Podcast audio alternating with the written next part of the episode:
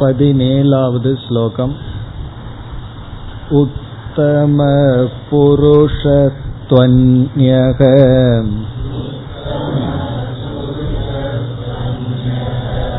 परमात्मेत्युदाकृतः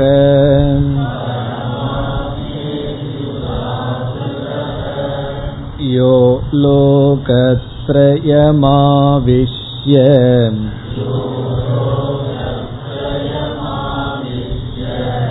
बिभर्त्यं व्यय ईश्वरः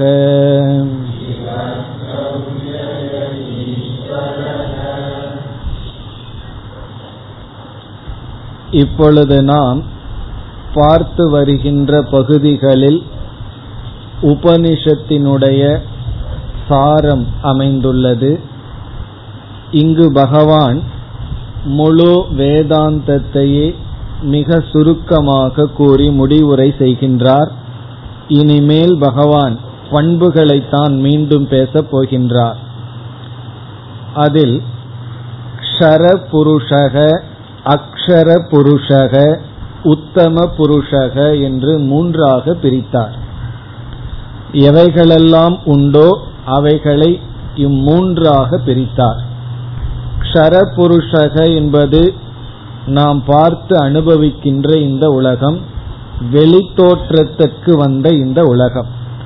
அவைகள் எப்படியெல்லாம் இருக்கின்றன என்று சென்ற வகுப்பில் பார்த்தோம். ஐந்து சூக்ஷ்மமான பூதங்கள் பிறகு ஸ்தூல பூதங்கள் பிறகு புவனங்கள் வாழ்வதற்கு தகுந்த இடம் பிறகு உடல்கள் என்றெல்லாம் பிரிந்துள்ளது என்று பார்த்தோம்.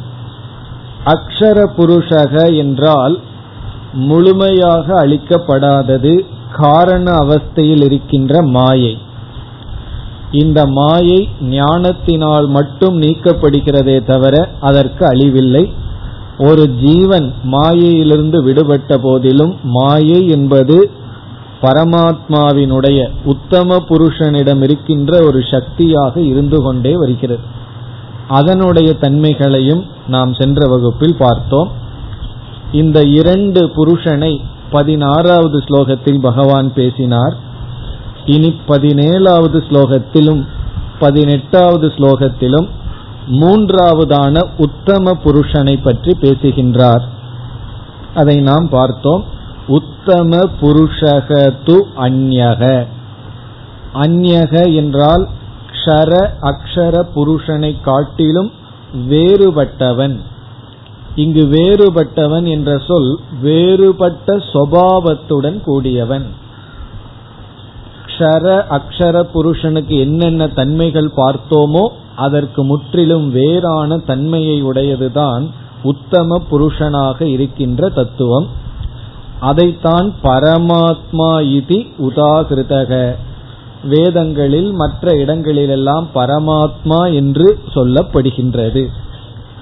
இவர் லோகத்ரயமாவிஷ்ய இந்த மூன்று லோகத்தையும் வியாபித்து பிபர்த்தி அனைத்தையும் தாங்குகின்றார் ஈஸ்வரனாகவும் இருக்கின்றார் அவ்யயம் அழியாதவராகவும் இருக்கின்றார் என்று ஸ்லோகத்தினுடைய பொருளை பார்த்தோம். இனி இந்த உத்தம புருஷனுடைய தன்மையையும் நாம் பார்க்கலாம். எப்படி க்ஷர புருஷக என்ற தன்மையை பார்த்தோம். அக்ஷர புருஷக என்ற மாயா சுரூபத்தை பார்த்தோம். அதே போல் உத்தம புருஷனையும் இப்பொழுது நாம் சுருக்கமாக பார்க்கலாம். இந்த உத்தம புருஷனுடைய பங்கு என்ன? இந்த உலகத்திற்குள் இந்த பிரபஞ்சத்திற்குள் உத்தம புருஷனுடைய ரோல் பங்கு என்ன? என்ற கேள்வி வருகின்றது. காரணம் காரியம் என்பது இந்த உலகம் காரணமாக இருப்பது மாயை அதாவது அக்ஷர புருஷன். அப்படி அக்ஷர புருஷன் காரணமும் க்ஷர புருஷன் காரியமும் என்று கொண்டால் இந்த உத்தம புருஷனுக்கு என்ன வேலை என்ற கேள்வி வருகின்றது. அப்பொழுதுதான் முதல் லட்சணமாக இப்பொழுது பார்க்கின்றோம். இந்த உத்தம புருஷனும் ஒரு விதத்தில் காரணம்தான். எப்படிப்பட்ட காரணம்? விவர்த்த உபாதான காரணம். இதையும் சென்ற வகுப்பில் அறிமுகப்படுத்தினோம். விவர்த்த உபாதான காரணம். உபாதானம்ங்கிறதுல முக்கியத்துவம் இல்லை. விவர்த்த காரணம். விவர்த்த காரணம் என்றால் தன்னுடைய சொரூபத்தை மாற்றிக்கொள்ளாமல் தன்னுடைய தன்மையை இழக்காமல் வேறொன்றை தோற்றி வைப்பது. சொரூப அபரிணாமே சதி. சொரூப அபரிணாமே சதி என்றால் பரிணாமம் மாற்றத்தை அடையாமல் தன்னுடைய தன்மையில் எந்த மாற்றத்தையும் அடையாமல் காரிய ஜனகம். ஒன்றை உற்பத்தி செய்வதுதான் விவர்த்த உபாதான காரணம் அல்லது விவர்த்த காரணம். அதற்கு நாம் பார்க்கின்ற உதாகரணம் கயிறு இருக்கின்றது கயிற்றினுடைய தன்மை அழிக்கப்படாமல் பாம்பானது அதில் நாம் பார்க்கின்றோம். பாம்பானது உருவாகி விட்டது இந்த பாம்புக்கு கயிற்றை நிமித்த காரணம் உபாதான காரணம் என்று சொல்வதில்லை விவர்த்த காரணம் என்று சொல்கின்றோம். காரணம் கயிறு தன்னுடைய சுரூபத்தை மாற்றாமல் பாம்பை உருவாக்கி இருக்கின்றது. இதில் என்ன ரகசியம் இருக்கின்றது என்றால் விவர்த்த காரணமாக இருப்பது எதை தோற்றி வைத்ததோ அதற்கு இருப்பை கொடுக்கின்றது. சத்தா. கயிறு இருக்கின்றது என்று பாம்பு இருக்கின்றது என்று அறியாமையில் சொல்கின்றோம். உண்மையில் இருத்தல் என்ற தன்மை கயிறுக்கு சென்று விடுகிறது. அறிவு வந்ததற்கு பிறகு இருத்தல் என்பது அழிந்து விடுவதில்லை. பாம்பு என்பதுதான் சென்று விடுகிறதே தவிர இருத்தலுக்கு நாசம் வருவதில்லை.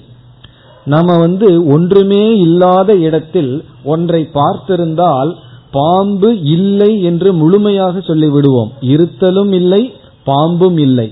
ஆனால் எந்த ஒரு தவறும் ஒரு ஆதாரத்தில் தான் நடைபெறும். அவ்விதத்தில் கயிற்றை பார்த்து பாம்பாக பார்க்கும் பொழுது பாம்பு இருக்கின்றது என்ற இடத்தில் இருத்தல் உண்மையில் கயிற்றை சார்ந்தது. அந்த இருத்தலை கொடுப்பதுதான் விவர்த்த உபாதான காரணம். அப்போ உத்தம புருஷன் என்ன செய்கின்றார் என்றால் மாயா என்ற ஒரு தத்துவத்துக்கு இருத்தலை கொடுக்கின்றார். அதை வாங்கிக் கொண்டு இருத்தலை கடன் வாங்கிய மாயை இந்த உலகமாக மாறி க்ஷர புருஷனாகவும் மாயையாக இருக்கும் பொழுது அக்ஷர புருஷனாகவும் இருக்கின்றது. இதுதான் முதல் லட்சணம். இப்ப முதல் லட்சணம் வந்து இருத்தலை கொடுத்தல். சத்தா தாதா.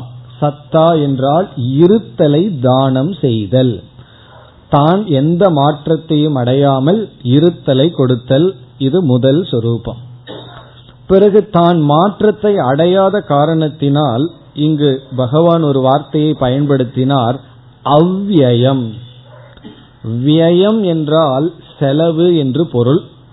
அது வந்து சாதாரண வழக்கில். ஆனா சாஸ்திரத்துக்குள்ள வியம் என்றால் தேய்தல் விகாரத்தை அடைதல் மாறுதல். அவ்வியம் என்றால் நிர்விகாரம் விகாரத்தை அடையாமல் இருத்தல் எந்த மாற்றத்தையும் அடையாமல் இருத்தல். ஆனா க்ஷர புருஷனாக இருக்கின்றது இந்த உலகம் இது ஒவ்வொரு நொடியும் மாற்றத்தை அடைந்து கொண்டே இருக்கின்றது. இப்ப நம்ம இந்த பில்டிங்ல இருக்கோம். இந்த பில்டிங் இப்படியே இருக்காது. கொஞ்சம் வருஷத்துக்கு பிறகு இந்த பில்டிங் ஆனது என்ன செய்து விடும் அழிந்து விடும் ஒரு எத்தனையோ வருடங்களுக்கு பிறகு இது அழிந்து விடும் என்றால் அந்த நொடி கணத்தில் இதனுடைய சக்தியை இழப்பதில்லை. இது கட்ட ஆரம்பித்ததிலிருந்து ஒவ்வொரு நொடியும் இதனுடைய சக்தியை இது இழந்து கொண்டு வருகின்றது.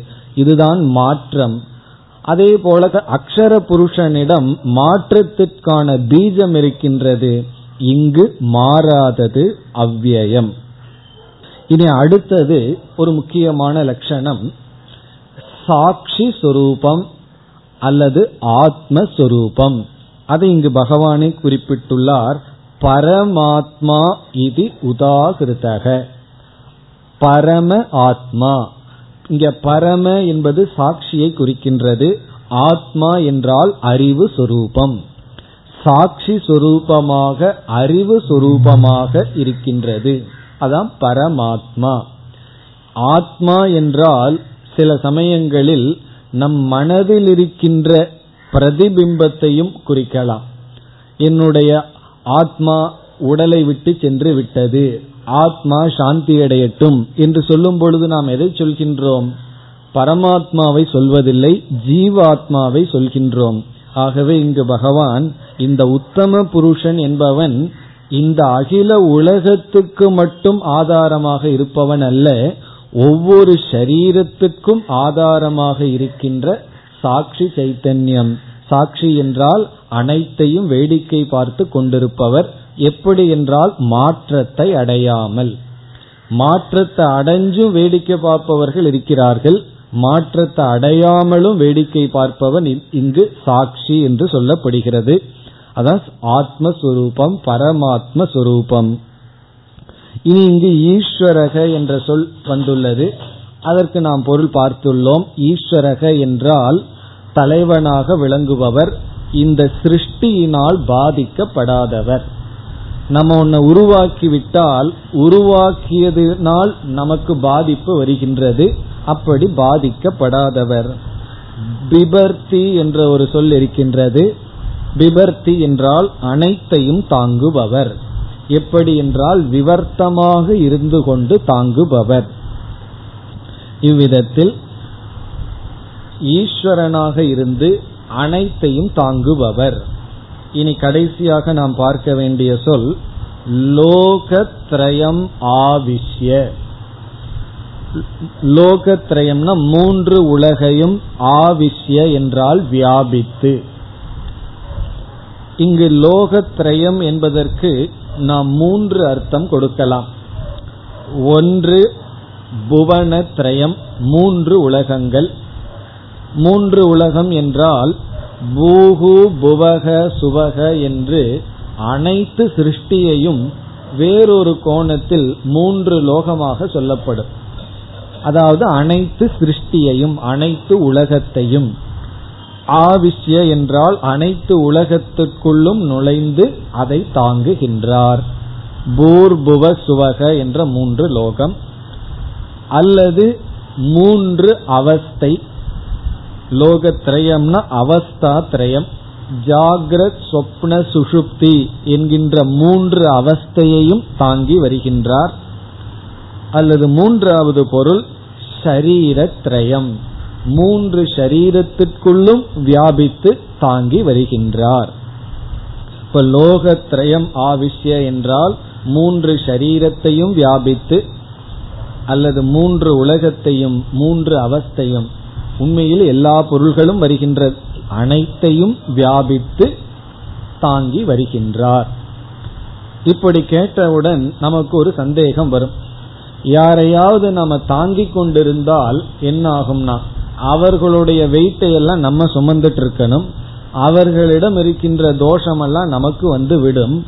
அப்படி இந்த உலகத்தையே வியாபித்து உலகத்தை தாங்கிக் கொண்டிருக்கின்ற ஈஸ்வரனுக்கு ஏதாவது தோஷம் வந்து விடுமா? என்ற சந்தேகம் வரும்பொழுது ஈஸ்வரக என்ற சொல்லே விளக்கத்தை கொடுக்கின்றது சந்தேகத்தை நீக்குகின்றது. இருப்பினும் அடுத்த ஸ்லோகத்தில் பகவான் இந்த சந்தேகத்திற்கு தெளிவு காட்டுகின்றார்.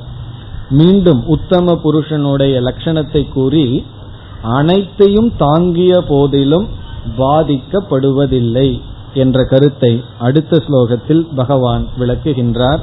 பதினெட்டாவது ஸ்லோகம். यस्माक्षरमतीतोऽहम्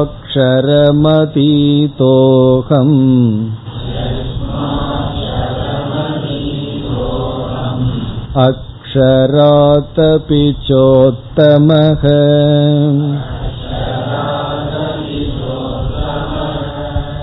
अतोऽस्मि लोके वेदे च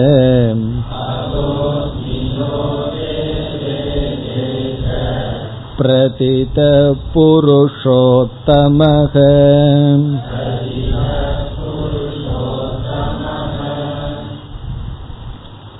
இந்த ஸ்லோகத்தில் உத்தம புருஷனுடைய சொரூபம் மீண்டும் விளக்கப்படுகின்றது. இங்கு ஒரு முக்கியமான கருத்தை பகவான் கூறுகின்றார். நாமும் அந்த வார்த்தையை பல சமயங்களில் பயன்படுத்தி இருக்கின்றோம். அதனுடைய சரியான அர்த்தத்தை இங்கு நாம் புரிந்து கொள்ள இருக்கின்றோம். நாம் பயன்படுத்துகின்ற வார்த்தை கடந்தது. எல்லாத்தையும் கடந்தது. அதிதத்துவம் வார்த்தையை நம்ம பயன்படுத்துவோம். பல முறை கேள்விப்பட்டிருப்போம். கடவுள்ங்கிற சொல்லுக்கே அப்படியும் ஒரு பொருள் சொல்வார்கள்.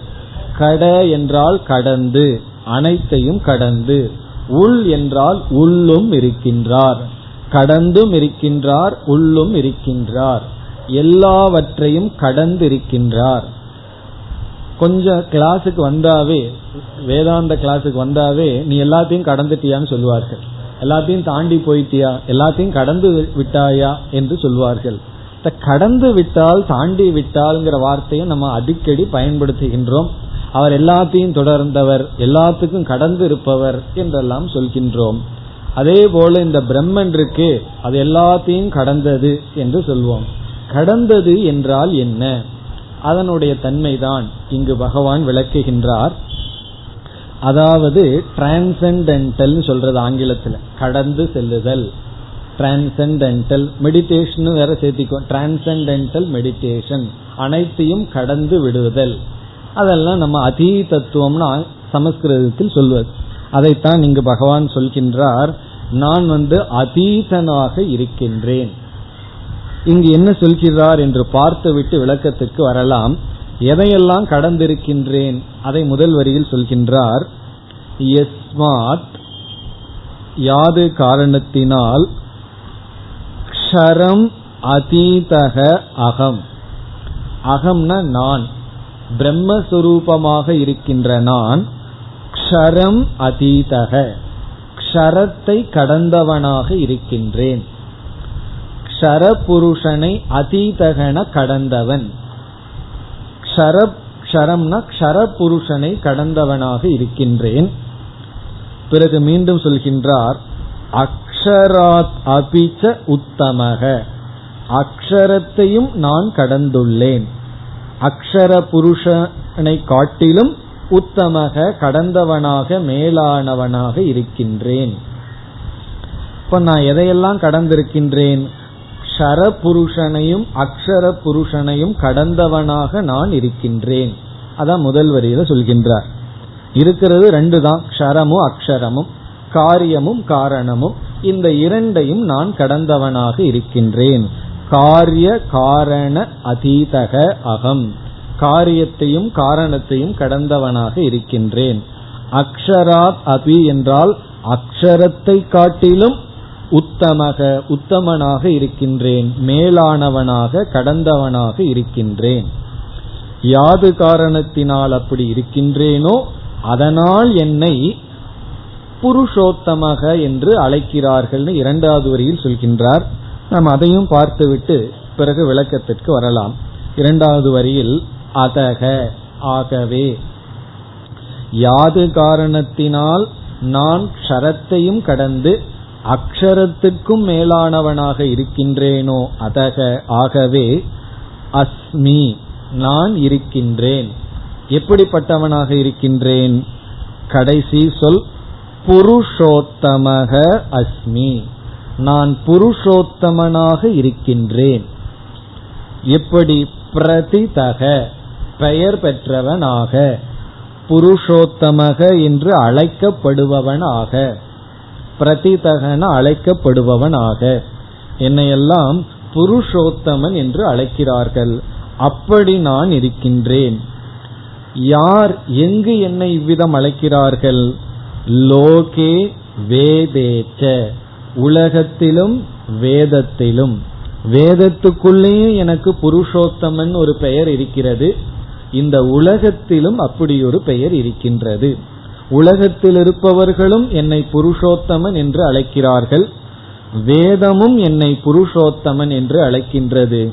இவ்விதம் அழைப்பதற்கு காரணம் நான் க்ஷர புருஷனையும் அக்ஷர புருஷனையும் கடந்திருப்பதனால். க்ஷரத்தையும் அக்ஷரத்தையும் கடந்திருப்பதனால் என்னை உலகமும் வேதமும் புருஷோத்தமன் என்று அழைக்கின்றது. புருஷோத்தமன்கிற வார்த்தை எப்படி வந்ததுன்னா உத்தம புருஷனை திருப்பி போட்டா புருஷோத்தமக. அக்ஷர புருஷக அக்ஷர புருஷக உத்தம புருஷக. அதைத்தான் பகவான் வந்து புருஷோத்தமன் என்று என்னை அழைக்கிறார்கள். இவ்விதத்தில் உலகமும் லோகமும் வேதமும் என்னை புருஷோத்தமன் என்று அழைக்க காரணம் நான் க்ஷரத்தையும் அக்ஷரத்தையும் கடந்தவனாக இருக்கின்றேன். இதுதான் இந்த ஸ்லோகத்தினுடைய பொருள். இனி நாம் இதனுடைய விளக்கத்தை பார்க்கலாம். இப்ப நம்ம இந்த விளக்கத்தை பார்க்க இருக்கின்றோம் என்றால் கடந்து இருத்தல் என்பதனுடைய லட்சணம் என்ன?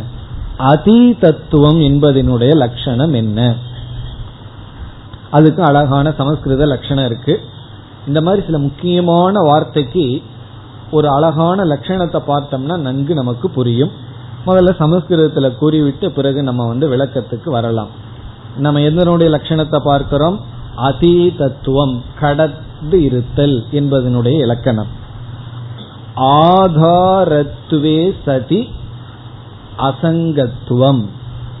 ஆதாரத்துவே சதி அசங்கத்துவம் அதீதத்துவம். ஆதாரத்துவே சதி என்றால் ஆதாரம்னா அதிஷ்டானமாக ஆதாரமாக இருப்பது. ஆதாரமாக இருந்து கொண்டு அசங்கத்துவம் ஒட்டி கொள்ளாமல் இருத்தல்.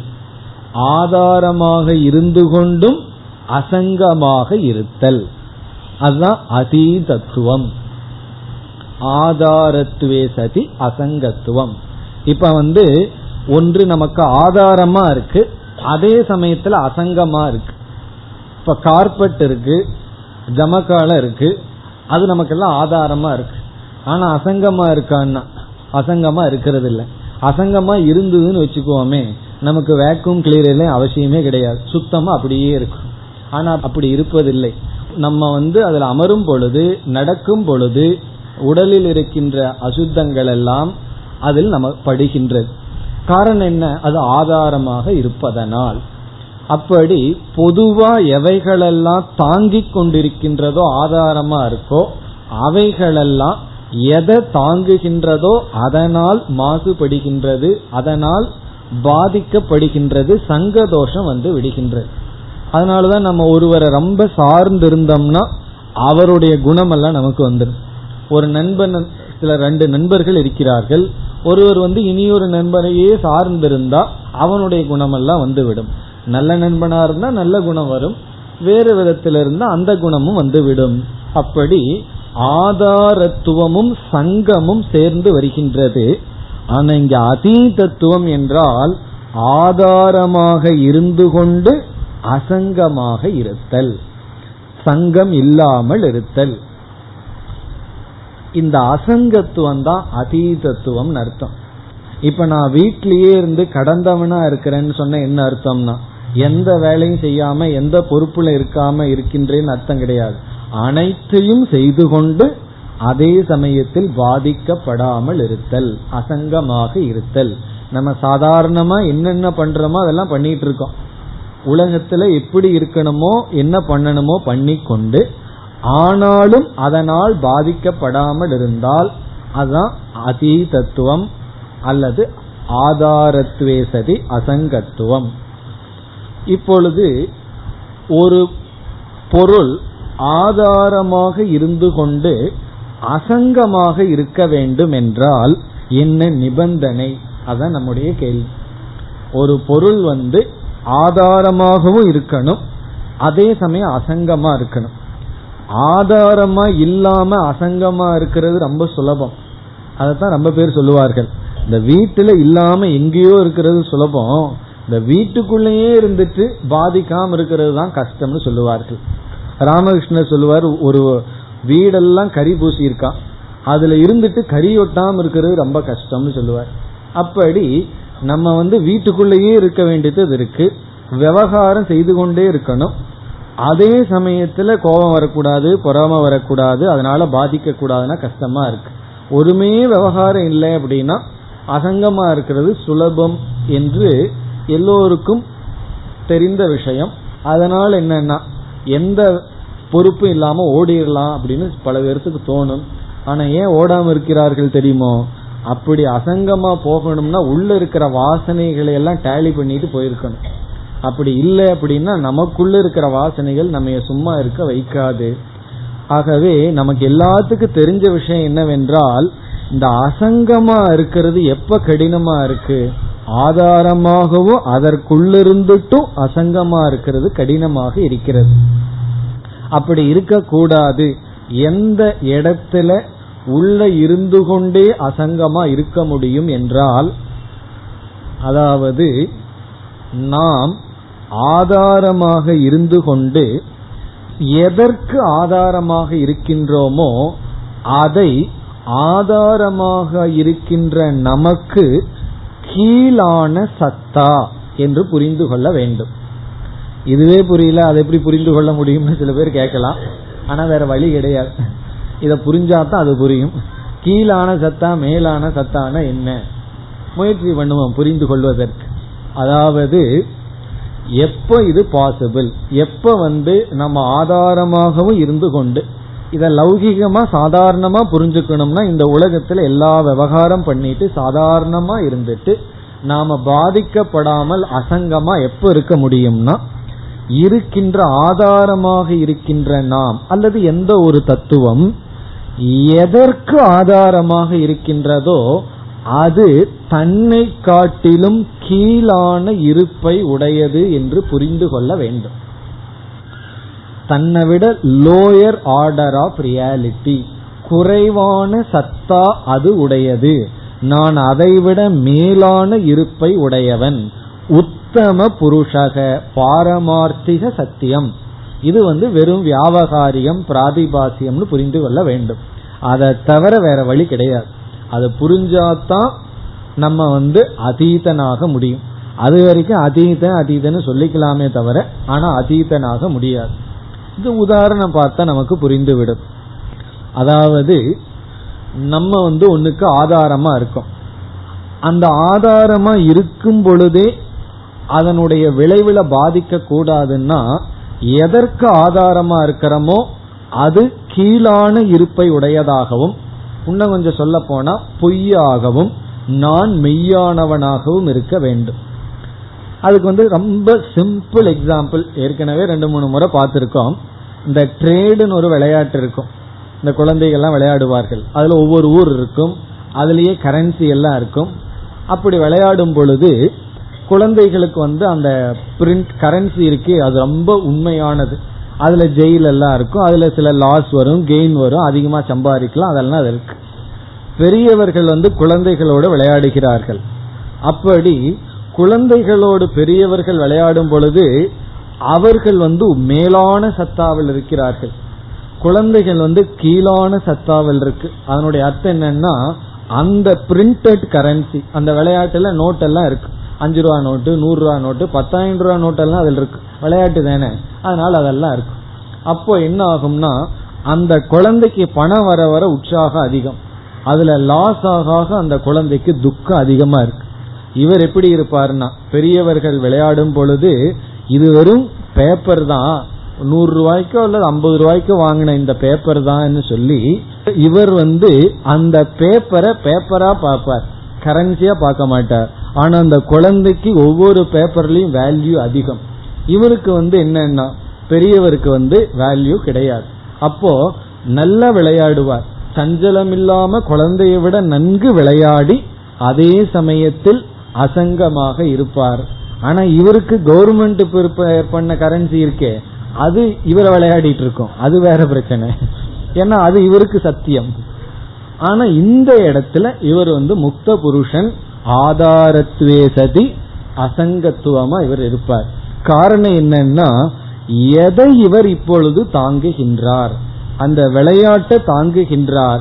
அந்த விளையாட்டு இவரை விட கீழான ரியாலிட்டி கீழான இருப்பு இவர் வந்து அதற்கு மேலான ரியாலிட்டியில் இருக்கார். அப்ப என்ன ஆகும்னா அதற்குள் இருந்தும் அசங்கமாக இருக்கின்றார்.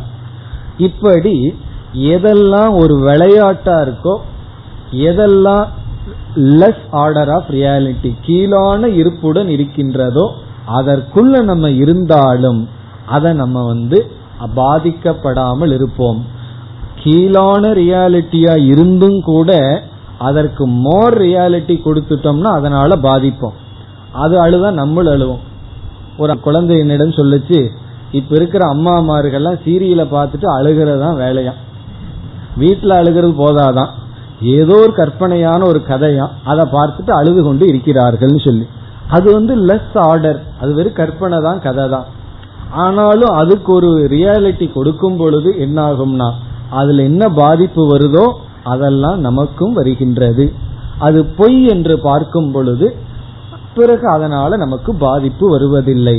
அப்படி ஒன்று ஆதாரமாகவும் இருந்து கொண்டு அசங்கமா இருக்கணும்னா ரெண்டு டிஃப்ரெண்ட் ஆர்டர் ஆஃப் ரியாலிட்டி ரெண்டு இது நடைபெறும். அதைத்தான் இங்கு பகவான் கூறுகின்றார் நான் இந்த க்ஷரமான உலகத்தை காட்டிலும் மேலான இருப்பை உடையவனாக இருக்கின்றேன். அதத்தான் சாஸ்திரத்துல பாரமார்த்திக சத்தியம் என்று சொல்லப்படும். பாரமார்த்திக சத்தியம்னா உயர்ந்த ரியாலிட்டி மேலான இருப்பு. இந்த உலகமெல்லாம் வெறும் வியாபகாரிக சத்தியம். விவகாரத்துக்கு இருக்கு ஆனா உண்மையில் இல்லை. அப்படி நான் இந்த க்ஷரமான உலகத்திற்கு அதீதக என்றால் எதில் மேலானவன்னா சத்தா விஷயே அதீதக. இருப்பில் மேலானவனாக இருக்கின்றேன். அது மட்டுமல்ல அக்ஷராதபி. மாயையை காட்டிலும் மேலானவனாக நான் இருக்கின்றேன். அதனுடைய இருப்பு என்னுடைய இருப்பை விட கீழானது. அதுக்கு நான் கொடுக்கிற ரியாலிட்டி எனக்கு சமமான ரியாலிட்டியை கொடுப்பதில்லை. நம்ம எப்ப துக்கப்படுவோம்னா ஒரு வார்த்தையை கேட்கிறோம் அதற்கு எனக்கும் சமமான ரியாலிட்டியை கொடுத்துட்டா துக்கப்படுவோம். அது ரொம்ப குறைவான இருப்பு என்றால் நம்ம துக்கப்பட மாட்டோம். ஒருவர் வந்து ஒருவரை பார்த்து கழுதைன்னு சொல்றார். இவர் கோபம் வருதுன்னு என்ன அர்த்தம்னா அந்த வார்த்தைக்கும் அவருக்கும் சமமான ரியாலிட்டி கொடுத்துட்டாருன்னு அர்த்தம்.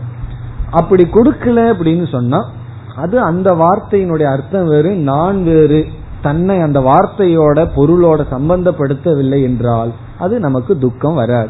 இப்ப எப்பொழுதெல்லாம் இந்த உலகத்திலிருந்து துக்கப்படுறோமோ அப்பொழுது என்ன ஆயிருக்குன்னா இந்த உலகமும் நாமும் சரிசமமா இருக்கோம்னு அர்த்தம். இந்த உலகம் நமக்கு துக்கப்படுத்தவில்லை என்றால் நாம் இந்த உலகத்தை அதீதக கடந்து இருக்கின்றோம். அப்படி இங்கு பகவான் சொல்றார் உத்தம புருஷனாக இருக்கின்ற நான் க்ஷரம் அக்ஷரம் இந்த இரண்டையும் கடந்தவனாக இருக்கின்றேன். அதாவது ஆதாரமாகவும் அசங்கமாகவும் இருக்கின்றேன். வெறும் அசங்கமா இருக்கிறதுல அழகு கிடையாது. ஆதாரமா இருந்துட்டு அசங்கமா இருக்கிறது தான் மோக்ஷம். அதைத்தான் இங்கு பகவானும் உத்தம புருஷனுடைய லட்சணமாக கூறினார். இனி இரண்டாவது வரியினுடைய விளக்கத்திற்கு வந்தால் அதக அப்படி நான் இருக்கின்ற காரணத்தினால்தான் பிரதிதக நான் அழைக்கப்படுபவனாக பிரசித்தியாக இருக்கின்றேன் கூறப்படுபவனாக இருக்கின்றேன். எப்படி? புருஷோத்தமக. புருஷோத்தமன் என்று அழைக்கப்படுபவனாக பெருமைப்படுத்தப்பட்டவனாக இருக்கின்றேன். எதில்? என்றால் வேதேச்ச. வேதத்திலும் லோகேச்ச லோகத்திலும். இப்ப இங்கு இந்த இடத்துல பகவான் என்ன கருத்தை கூறுகிறார் என்றால் வேதம் என்றால் இங்கு குறிப்பா வேதாந்தம் தான். ஏன்னா வேதத்தினுடைய முதல் பகுதியிலையும் பரமாத்மாவினுடைய பெயர் வந்தாலும் அங்கு பரமாத்மாவுக்கு முக்கியத்துவம் கிடையாது. கர்மத்துக்கு தான் அங்கு முக்கியத்துவம். ஆகவே வேதே என்றால் உபனிஷதி உபனிஷத்திற்குள் வேதாந்தத்திற்குள் நான் புருஷோத்தமன் என்ற பெயருடன் விளங்கி வருகின்றேன். இங்கு புருஷோத்தமன் சொன்னா மேலான இருப்பை உடையவன். மேலான இருப்பை உடையவன் என்ன அர்த்தம்? சத்தியம். அதாவது அழியாதவர் நித்தியம். காலத்திரயம் மூன்று காலத்திலும் அழியாமல் இருப்பவர். கீழான இருப்பெல்லாம் கொஞ்ச காலத்துக்கு தான் இருக்கும் பிறகு சென்றுவிடும் இது அழியாதவன் மாறாதவன் நித்திய சுரூபமானவன் சத்திய சுரூபமானவனாக இருக்கின்றேன். இதிலிருந்து இனி ஒரு கருத்தையும் பகவான் சொல்றார். வேதத்துல அப்படி நாம் பெயர் பெற்றவன் சொன்னா என்னுடைய இந்த உண்மை வேதம் தான் புகட்டும்.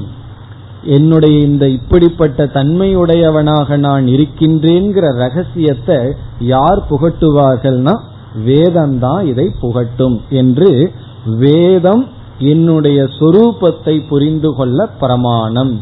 நான் யாருங்கிறத நீங்க தெரிஞ்சுக்கணும்னா வேதத்திடம் செல்ல வேண்டும். இப்ப நம்ம மூஞ்சியினுடைய இலக்கணத்தை பார்க்கணும்னா இலக்கணம்னா என்ன? லட்சணத்தை பார்க்கணும்னா எங்க போறோம்? கண்ணாடி முன்னாடி போறோம். அப்படியே பகவானுடைய லட்சணத்தை பார்க்கணும்னா எங்க போகணும்? அதுதான் வேதாந்தம். அதைத்தான் இங்கு சொல்கின்றார் வேதே. பிறகு லோகேச்சன்னு சொல்றார். உலகத்திலும் அவ்விதம் சொல்கிறார்கள். வேதத்தை கேட்டு வேதத்தை புரிந்து கொண்டவர்களும் என்னை புருஷோத்தமன் என்று சொல்கிறார்கள். இங்கு லோகேன சாதாரண மக்களும் கடவுளை பற்றி பேசுகிறார்கள். கடவுளுக்கு வந்து பலர் லட்சணம் கொடுப்பார்கள். புரிந்து கொள்ளாமலேயே நம்ம பலமுறை எல்லாத்தையும் கடந்திருப்பவர் எல்லாத்துக்கும் அப்பாற்பட்டவர்னு சொல்றோம். அதனுடைய அர்த்தம் தெரிஞ்சோ தெரியாமலே சொல்லிட்டு இருக்கோம். அதனால பகவான் சொல்றார் லோகத்திலேயும் அப்படி சொல்கிறார்கள். தெரிந்து சொல்பவர்கள் ஞானிகள். தெரியாமலேயும் ஞானிகளை போல எல்லாம் சொல்கிறார்கள். அதனால தவறும் கிடையாது. லோகத்திலையும் அப்படி சொல்கிறார்கள். ஏன்னா நம்ம ஆரம்ப காலத்திலிருந்து நம்ம குழந்தையா இருக்கும் பொழுது பெரியவர்கள் வந்து அப்படித்தான் சொல்லி கொடுத்துள்ளார்கள். கடவுள்னா யாருன்னா எல்லாத்தையும் கடந்தவர். எல்லாத்துக்கும் மேலாக இருப்பவர்கள் சொல்லி கொடுத்துள்ளார்கள். ஆகவே இந்த உலகத்திலும் வேதத்திலும் நான் புருஷோத்தமன் என்ற பெயரை உடையவனாக இருக்கின்றேன். இத்துடன் வேதாந்த பகுதியும் முடிவடைகின்றது. இந்த மூன்றே ஸ்லோகத்துல பகவான் முழு வேதாந்தத்தினுடைய சாரத்தை கூறினார். க்ஷர புருஷன் அக்ஷர புருஷன் உத்தம புருஷன் சொல்லி இந்த உத்தம புருஷனை தான் புருஷோத்தமன் என்று அழைக்கிறார்கள்.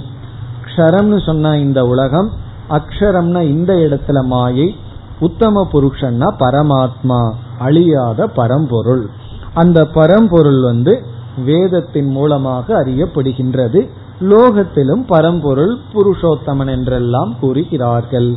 அப்படி நான் இருக்கின்றேன் என்று இதை முடித்தார். இனி அடுத்த கடைசி இரண்டு ஸ்லோகங்களில் பகவான் இந்த ஞானத்தினுடைய மகிமையையும் இதை தெரிந்து கொண்டால் அதனால் வருகின்ற பலனையும் கூறி இந்த அத்தியாயத்தை முடிக்கின்றார். இப்போ பத்தொன்பது இருபது இந்த இரண்டு ஸ்லோகத்தில் ஞான மகிமா ஞான பலம். இந்த ஞானத்தினுடைய பெருமை இந்த ஞானத்தை அடைவதனால் வருகின்ற பலன். பத்தொன்பதாவது ஸ்லோகம். यो मामेवमसम्मूढः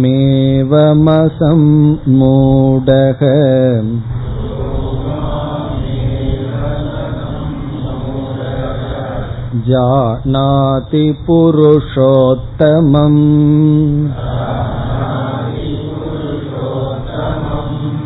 स सर्वविद् भजति माम् सर्वभावेन भारत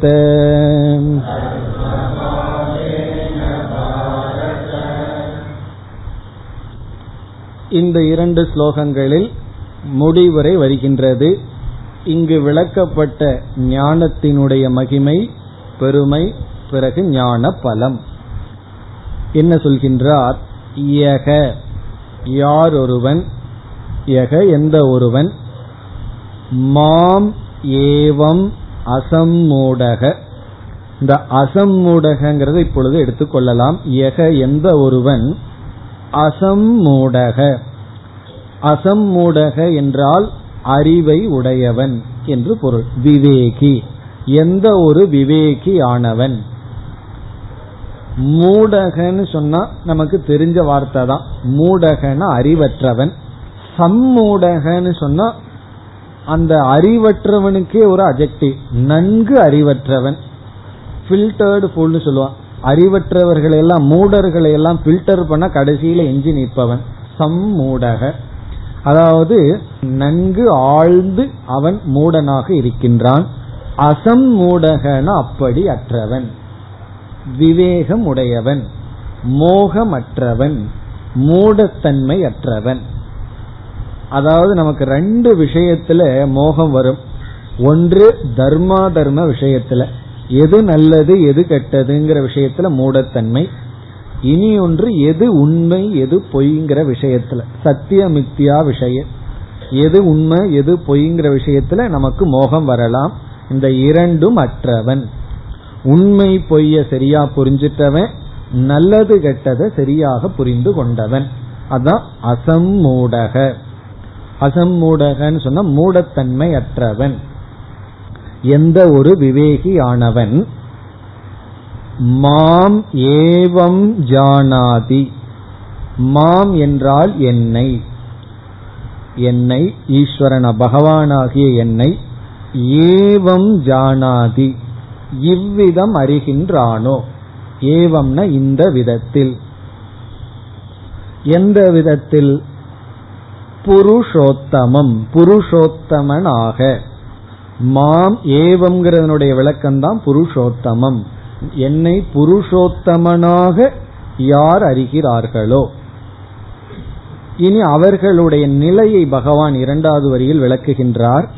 அவர்கள் எப்படிப்பட்டவர்களாக இருப்பார்கள் அவர்களுடைய பெருமை அல்லது இந்த ஞானத்தை அடைந்தவர்களுடைய நிலையை விளக்குகிறார். இதில் ஏவம் இந்த விதத்தில் பகவான் சொன்னார். இந்த விதத்தில்னா எந்த விதத்தில்ங்கிற கேள்வி வரும் பொழுது இதுவரை புகட்டப்பட்ட விதத்தில். இந்த முழு கீதையில பதினஞ்சாவது அத்தியாயம் வரைக்கும் ஈஸ்வரனுடைய சொரூபம் ஜீவனுடைய சொரூபம் இந்த உலகத்தினுடைய தன்மை எல்லாம் எப்படி விளக்கப்பட்டதோ அப்படி. ஏவம்னா இந்த கீதையில் உபதேசித்தபடி. அதாவது சத்தியமாக நான் இருக்கின்றேன் சாட்சியாக நான் இருக்கின்றேன் அல்லது க்ஷர அக்ஷரத்தை கடந்து இருக்கின்றேன் என்று உத்தம புருஷனாக. அதைத்தான் மிக சுருக்கமா பகவான் சொல்லிவிட்டார். ஏவம்னா இந்த விதத்தில்னா எந்த விதம்? உத்தம புருஷன். அந்த உத்தம புருஷனுக்குள்ளேயே எல்லாம் அடங்குகிறது. ஏன்னா உத்தம புருஷன் என்பவர் க்ஷர அக்ஷர புருஷனை கடந்து இருப்பவர். அப்படி யார் என்னை அறிகிறார்களோ அது யாருனால அறிய முடியுங்கிறத மறைமுகமா சொல்லிட்டாரு அசம்மூடக யாருக்கு மோகம் இல்லையோ விவேகம் இருக்கோ அவங்க தான் புரிந்து கொள்ள முடியும். அப்படிப்பட்ட விவேகியானவன் யார் என்னை புருஷோத்தமனாக அறிகின்றானோ? இரண்டாவது வரைக்கும் வந்தால் சக அவன். இனி அவனுக்கு பகவான் வந்து ஒரு டைட்டில் கொடுக்கிறார். அவன் யார் என்றால் சர்வவித் இப்ப என்ன புருஷோத்தமன்னு யார் அறிகிறார்களோ அவர்கள் சர்வவித். சர்வம்னா அனைத்து வித்துனா அறிபவன். அவர்கள் அனைத்தையும் அறிபவர்கள். ஞானிக்கு பகவான் கொடுக்கிற டைட்டில் வந்து சர்வவித். அவர்கள் அனைத்தையும் அறிபவர்கள். அவர்களுக்கு எல்லாம் தெரியும். காரணம் என்ன? அவர்கள் என்ன புருஷோத்தமன்னு புரிந்து விட்டார்கள். ஆகவே அவர்கள் வந்து சர்வவித் அனைத்தையும் அறிந்தவர்கள். இத தப்பா புரிஞ்சிட்டதுனாலதான் ரொம்ப பேர் ஞானிகள்னு அவங்க கற்பனை பண்ணியிருப்பார்கள் இவர்கள் ஞானியா இருக்கணும்னு முடிவு பண்ணியிருப்பார்கள். அப்படி முடிவு பண்ணிட்டு அவர்கள் தான் சர்வவித்துன்னு பகவான் சொல்லியிருக்காரு. உடனே என்ன செய்வார்கள்? கையை நீட்டுறது. கையை நீட்டி என்னுடைய ரேகையை பார்த்து சொல்லுங்கன்னு. அவர் சர்வவித்தா இருந்தா இவர் கையும் பார்க்காமே சொல்லலாமே. அப்ப கைய பார்த்து சொல்றதுல இருந்து அவர் சர்வவித்து இல்லைன்னு தெரிகின்றது அல்லவா ஆனா இவர் முடிவு செய்து கொள்வார்கள் என்னை பற்றி எல்லாம் அவருக்கு தெரியும். என்ன நடக்க போகுதுங்கிறதெல்லாம் அவருக்கு தெரியும். அதனால சொல்லுங்கள் அப்படிங்கிற ஒரு எதிர்பார்ப்பு ஞானின்னு சொன்னா என்ன பகவானே சொல்லிட்டாரு சர்வவித் அனைத்தையும் அறிந்தவர். இப்ப இந்த இடத்துல என்ன புரிந்து கொள்ள வேண்டும்னா சர்வ அனாத்மவித் அல்ல சர்வ ஆத்மவித்து அனாத்மாவை எல்லாம் அவர் தெரிஞ்சிட்டு இருக்க மாட்டார். அவர் எதையெல்லாம் ஏற்கனவே தெரிஞ்சு வச்சிருக்கிறோமோ அதெல்லாம் குப்பைன்னு சொல்லி போட்டுட்டு இருக்கிறவர் புத்தியையும் சித்தத்தையும் கிளீன் பண்ணிட்டு இருக்கார் தேவையில்லாத விஷயமெல்லாம் உள்ள போயிருக்கு. ஒரு சமயம் அதுவும் தேவைப்பட்டிருக்கலாம் வைராகியத்துக்காக. அதனால அதையெல்லாம் நீக்கிட்டு இருக்கிற அவரிடம் போய் லௌகிக சம்பந்தமா எல்லா விஷயம் தெரியுமான்னு எதிர்பார்க்க கூடாது. அப்படி எதிர்பார்த்தால் தவறு. அவர் இங்க சர்வவித் என்றால் சாரவித் அப்படின்னு அர்த்தம். சாரத்தை அறிந்தவர். சாரத்தை அறிந்தவர்னு சொன்னா அதிஷ்டானத்தை அறிந்தவர். அறிய வேண்டியதை அறிந்தவர். இந்த உலக சம்பந்தமா அனாத்ம ஞானம் எல்லாம் அவருக்கு இருக்காது ஏதோ கொஞ்சம் இருக்கும். எவ்வளவு அவர் அனாத்ம விஷயத்தை தெரிஞ்சு வச்சிருக்காரோ அவ்வளவு இருக்கும். மற்றதெல்லாம் இருக்காது. சக சர்வவித். பிறகு இது வந்து அவருடைய அறிவுல பகவான் சொல்றார். அவருடைய அறிவுல வந்து எதை தெரிஞ்சுக்கணுமோ அதை தெரிஞ்சிருக்கார். பிறகு எப்படி அவர் இறைவனை அவர் வழிபடுவார்? இந்த ஞானத்தை அடைஞ்சதற்கு பிறகு இறைவனிடத்தில் அல்லது பகவானிடத்துல அவருடைய ஆட்டிடியூடு பாவனை எப்படி இருக்கும்? அதை மிக அழகாக விளக்குகின்றார். பஜதி மாம் சர்வ பாவேன பாரத. பாரதன்னு சொல்லி அர்ஜுனனை அழைக்கின்றார். ஹே அர்ஜுனா பாரத மாம் பஜதி. என்னை வழிபடுகிறார்கள் என்னை வணங்குகின்றார்கள். இந்த சர்வவித் என்ன புருஷோத்தமன்னு தெரிந்து கொண்டவர்கள் என்னை வழிபடுகிறார்கள் வணங்குகின்றார்கள். எப்படிங்கிறது தான் இங்க முக்கியம். எல்லோருமே கிருஷ்ணரை வழிபடுறோம். எப்படின்னா சர்வபாவேன இந்த சர்வபாவேனங்கிறது ஞானிகள் எந்த பாவத்தில் அந்த இறைவனை கிருஷ்ணரை பகவானை வழிபடுகிறார்கள்? அஜானிகள் எப்படி வழிபடுகிறார்கள்ங்கிறது நமக்கு தெரியும். அஜானிகள் எப்படி வழிபடுகிறார்கள்னா கிருஷ்ண ஜெயந்தி அன்னைக்கு சீடையை சாப்பிட்றது தான் அஜானிகளுடைய வழிபாடு. பகவான் நினைச்சு சீடையை சாப்பிடுவார்கள். சரி கிருஷ்ண ஜெயந்தி அன்னைக்கு கீதையில ரெண்ட படின்னா அது பிடிக்க மாட்டார்கள். ஆனா என்னன்னா ஃபங்க்ஷன் கொண்டாடணும் அதோட சரி. அப்படி பகவானை வழிபடுவதுங்கிறது அது ஒரு நிலை. அது நல்லதுதான். பகவானை நினைக்காம சீடையை சாப்பிட்றதுக்கு பகவானை நினைச்சு சாப்பிட்றது உத்தமந்தான் அது ஒரு விதமான வழிபாடு. அது ஒரு விதத்துல பகவானோட நம்ம ரிலேட் பண்றது. இப்ப இந்த இடத்துல பகவான் சொல்றார் இப்படிப்பட்ட விவேகியானவன் அறிவை உடையவன் என்னை எப்படி வழிபடுகின்றான் என்றால் சர்வபாவேன. சர்வபாவேனங்கிறது ரொம்ப வெயிட்டுள்ள வார்த்தை. சர்வபாவேனன்னு சொன்னா என்னை அனைத்துமாக வழிபடுகின்றான். சர்வத்திர எல்லா இடத்திலையும் என்னையே அவன் உணர்கின்றான் பார்க்கின்றான். டோட்டலி முழுமையான பாவத்துடன் என்னையே முழுமையாக அவன் என்னை வழிபடுகின்றான். அந்த இடத்துல அவனையும் தன்னை பிரித்துக் கொள்வதில்லை. தன்னையும் அவன் பிரித்துக் கொள்வதில்லை. சர்வ பாவேன சர்வபாவம் என்றால் சர்வாத்ம பாவேன எல்லாமே ஈஸ்வர சுரூபம் கிருஷ்ணஸ்வரூபம் என்ற பாவனையில் என்னை வழிபடுகின்றான். ஆரம்பத்துல வந்து அந்த பகவான்கிறவர் ஒரு தனி நாமம் ஒரு ரூபம். அதுலயே ரகல வந்துடும் கிருஷ்ணரா ராமரான்னு சொல்லி ரகல வந்துடும் ஒரே அவதாரமா இருந்தாலும் அதுல வந்து எனக்கு கிருஷ்ண அவதாரம் தான் பிடிக்கும் ராம அவதாரம் பிடிக்காதுன்னு. என்ன ஒரு குழந்தை என்கிட்ட கேட்டது.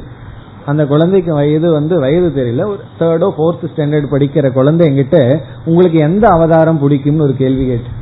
ஆச்சரியமா இருந்தது. உனக்கு என்ன பிடிக்கும்னு கேட்டேன் நான். எனக்கு கிருஷ்ண அவதாரம் தான் பிடிக்கும்னு சொல்லு. அப்படி அந்த அவதாரத்திலேயே நமக்கு விருப்பு வெறுப்பு வந்திருக்கு. எல்லாம் ஒரே பகவான் தான்.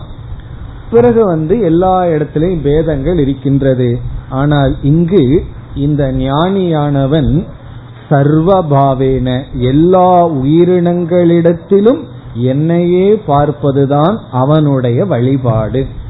அப்ப ஹையஸ்ட் ஃபார்ம் ஆஃப் ஒர்ஷிப் என்ன? எல்லா இடத்திலையும் பகவானையே பார்த்தல்.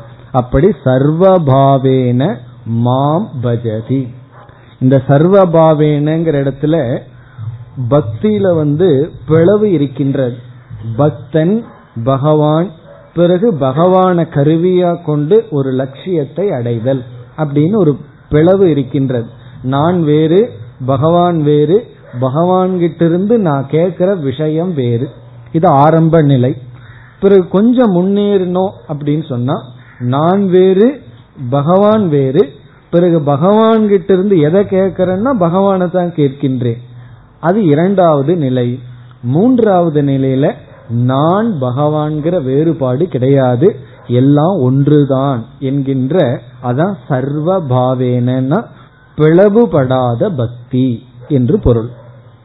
பஜதினா வழிபடுகின்றான் அன்பு செலுத்துகின்றான் அந்த அன்புல வந்து டிவிஷன் பிளவு கிடையாது.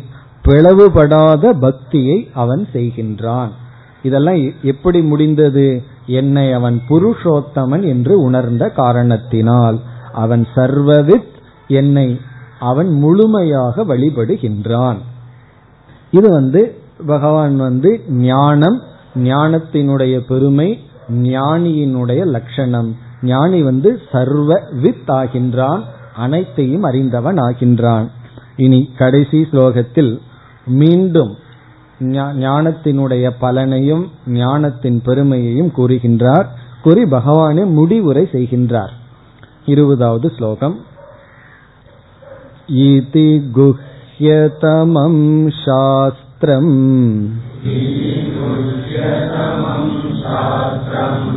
இதமுக்தம் மயா நக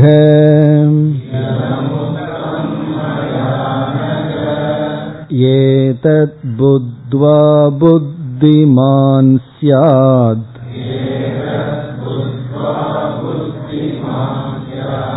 कृतकृत्यश्च भारत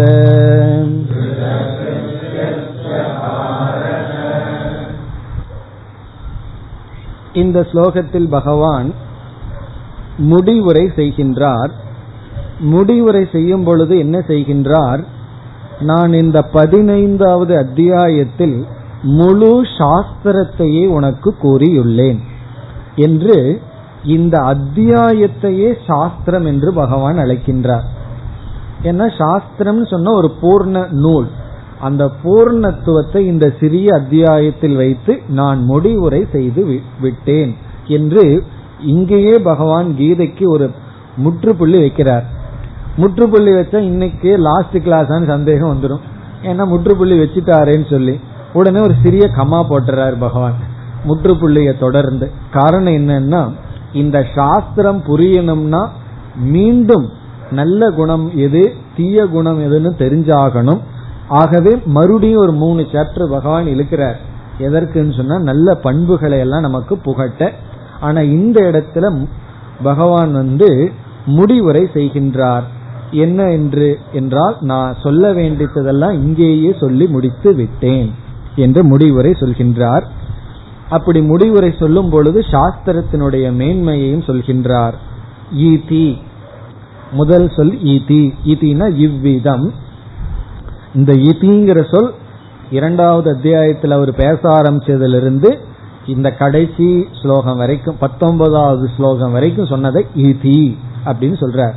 அவருடைய உபதேசத்தை துவங்கியதிலிருந்து ரெண்டாவது அத்தியாயத்துல பதினோராவது ஸ்லோகத்தில் ஆரம்பிச்சு இங்க பத்தொன்பதாவது ஸ்லோகம் வரை இது குஹ்யதமம் சாஸ்திரம் இதம் குஹ்யதமம் சாஸ்திரம் இதம்னா இந்த சாஸ்திரம் இந்த சாஸ்திரமானது சாஸ்திரத்துக்கு ஒரு அடைமொழி பகவான் போடுறார்.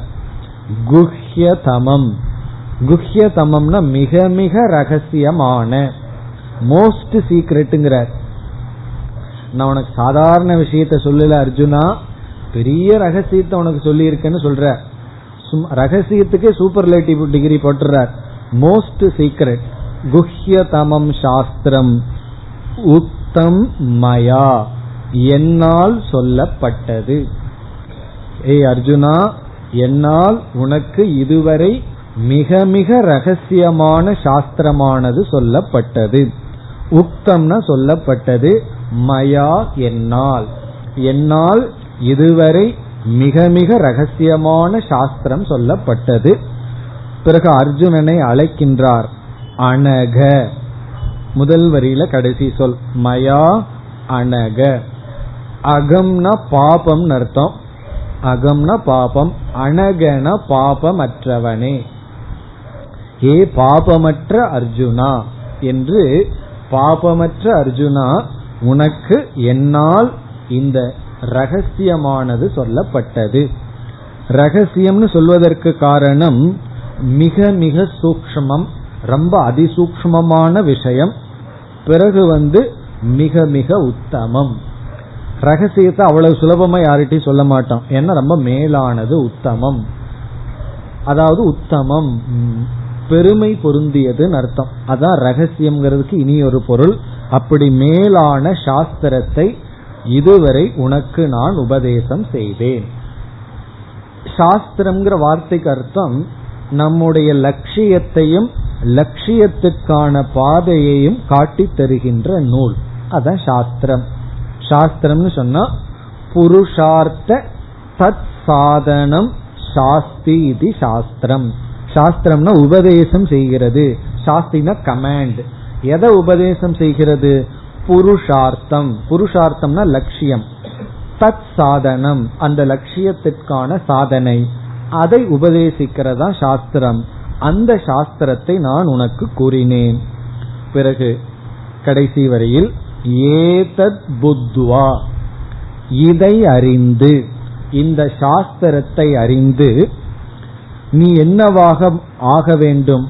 அல்லது ஒருவன் அறிந்தால் அவன் என்ன ஆவான்? புத்திமான் சியாத் அவன் புத்திமானாக ஆவான். இதை அறிபவன் புத்திமானாக அறிவுடையவனாக ஆவான். ஏத இத புரிஞ்சிட்டு அவன் அறிவில் நிறைவை அடைவான். புத்திமான் சியாத் பிறகு அறிவுல வந்து புத்தியுடையவன் ஆயிருவான். மனசுல எப்படி இருப்பான்? அந்த மோக்ஷத்துக்கு லட்சணத்தை இங்கு பகவான் கொடுக்கிறார். மோக்ஷத்தினுடைய முக்கியமான லட்சணம் அடுத்த சொல் கிருத கிருத்தியக சியாத் கிருத கிருத்தியன் ஆவான் கடைசி சொல் பாரத ஹே அர்ஜுனா. ஹே அர்ஜுனா அவன் கிருத கிருத்தியம் ஆவான். கிருதம் என்றால் செய்யப்பட்டு விட்டது. கிருதம்னா டன். செய்யப்பட்டு விட்டது. கிருத்தியம்னா செய்ய வேண்டியது. கிருத்தியம்னா செய்ய வேண்டியது. கிருதம்னா செய்யப்பட்டு விட்டது. செய்ய வேண்டிய அனைத்தும் செய்யப்பட்டு விட்ட விட்டது.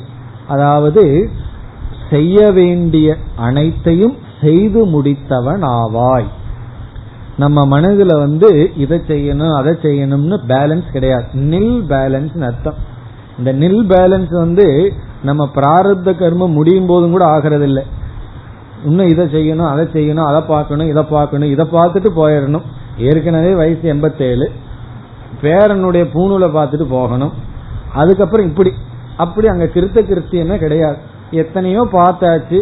ஆயிரம் பௌர்ணமியா? ஆயிரம் அதையெல்லாம் பார்த்தாச்சு. இன்னும் பத்தாதான். இன்னும் எதையாவது பார்த்துட்டு போகணும் அப்படிங்கிற ஆசை இருக்கு. அப்படி இல்லாமல் கிருத்த கிருத்தியகனா முழு மன நிறைவை அடைந்தவன் ஆகின்றான். இந்த சாஸ்திரத்தை உணர்ந்தவன் முழுமையாக மன நிறைவை அடைகின்றான். இந்த கிருத்த கிருத்தியன்னா நம்ம மனசுக்குள்ள என்ன பாக்கி இருக்குன்னு பாக்கிறோமா? ஒன்னும் கிடையாது. முழுமையாக கிளீன் கிளீனா இருக்கு மனசு. செய்ய வேண்டியதெல்லாம் செஞ்சாச்சு.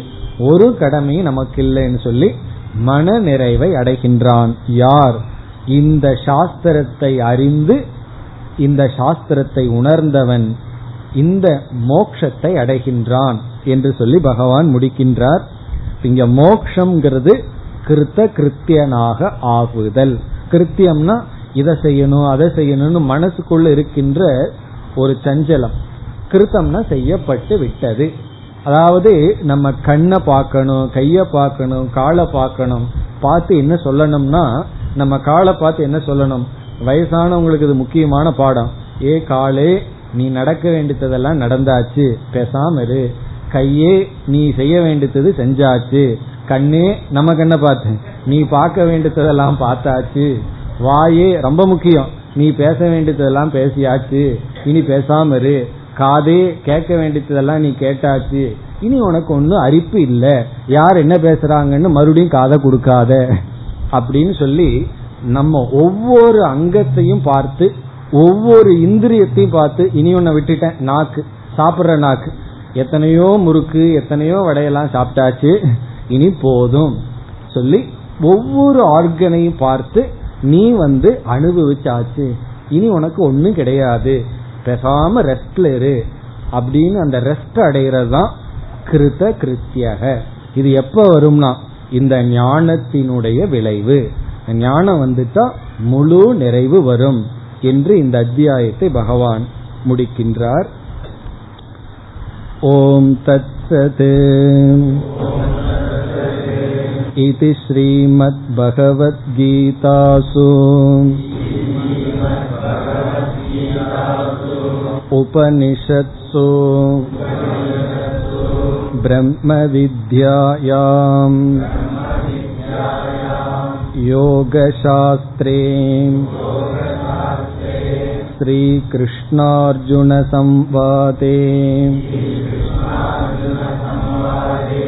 पुरुषोत्तमयोगो नाम पञ्चदशोऽध्यायः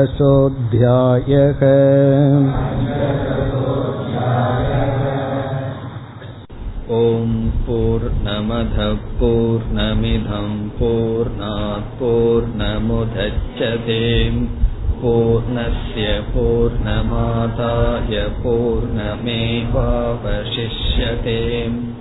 ॐ शान्ति शान्ति शान्तिः